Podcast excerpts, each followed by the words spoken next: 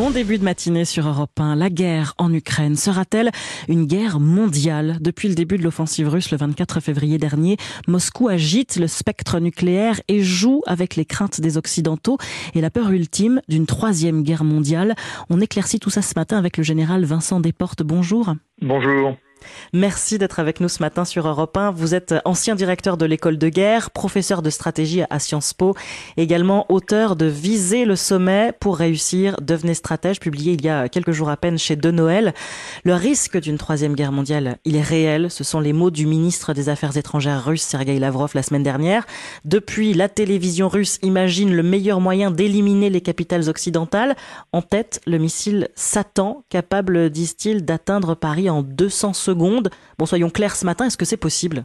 Alors oui, c'est possible, bien sûr, mais ça n'est évidemment pas le plus probable. L'armée russe s'est dotée d'armes dites hyper véloces qui pourraient venir frapper euh, les différentes villes d'Europe et d'Amérique extrêmement rapidement, mais heureusement, nous ne sommes pas là. Donc c'est essentiellement une opération de communication et d'intimidation?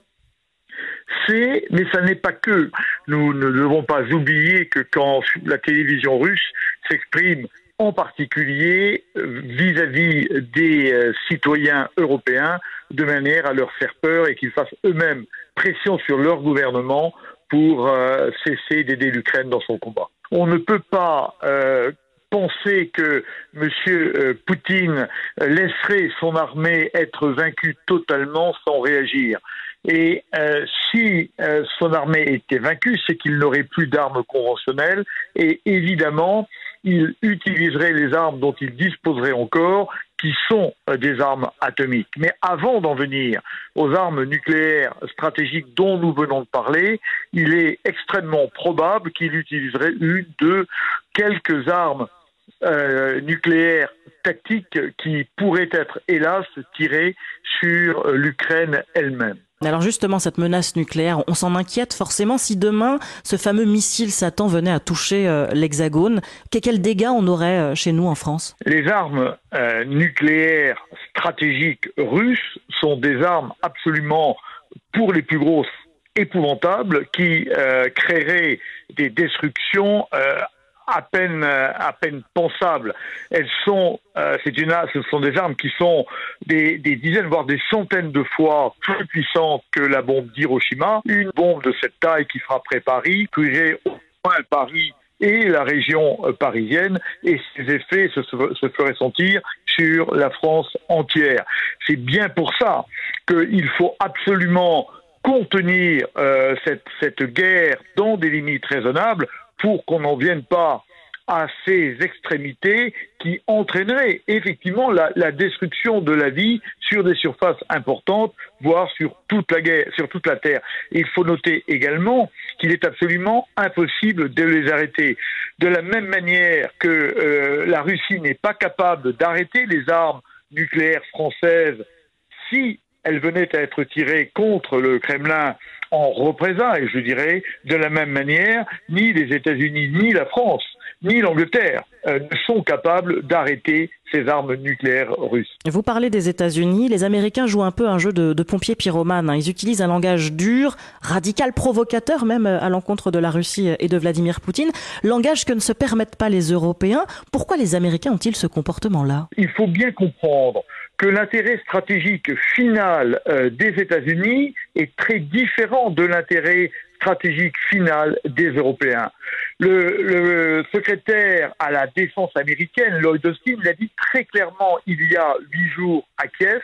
Le but des Américains est de détruire euh, le plus possible, au maximum, euh, l'armée russe de manière à pouvoir ensuite quitter l'Europe et à se préoccuper de leur vrai problème, qui est le problème de la Chine et de Taïwan. Notre euh, objectif stratégique est tout à fait différent. Pour nous, il ne s'agit pas de détruire ni la Russie ni l'armée russe, mais de parvenir, de parvenir à la paix en Ukraine et donc en Europe pour l'instant, quelque part, on peut dire que l'Amérique est dans une position facile. Elle donne des armes, mais le sang qui coule est un sang ukrainien.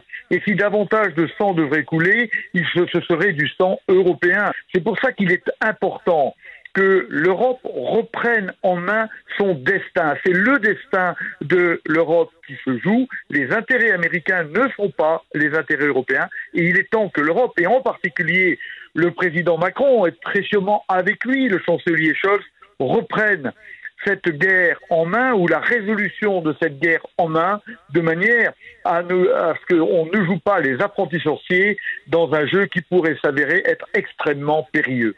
Et la paix vous semble encore possible aujourd'hui vu l'état de la situation? Bien sûr, la paix est possible. Quand on entre en guerre, il n'y a que deux solutions pour rentrer dans la paix, soit la destruction, c'est ce qui avait été fait avec l'Allemagne, soit le compromis. Aujourd'hui, évidemment, la destruction n'est pas possible parce qu'elle entraînait une destruction mutuelle assurée des différents belligérants en raison du caractère forcément nucléaire qu'aurait cette guerre à ce moment-là. Il faut donc absolument arriver à négocier et arriver à un compromis satisfaisant entre la Russie, l'Ukraine et l'Europe, sans aller jusqu'au but que souhaitent les Américains, qui est la destruction de l'armée russe, qui est un but extrêmement dangereux. Il faut que l'Europe reprenne son destin en main. Merci Général Desportes pour cet éclairage. Je rappelle que vous êtes professeur de stratégie à Sciences Po, ancien directeur de l'école de guerre. Votre dernier ouvrage, Viser le sommet pour réussir, devenez stratège, publié il y a quelques jours aux éditions de Noël.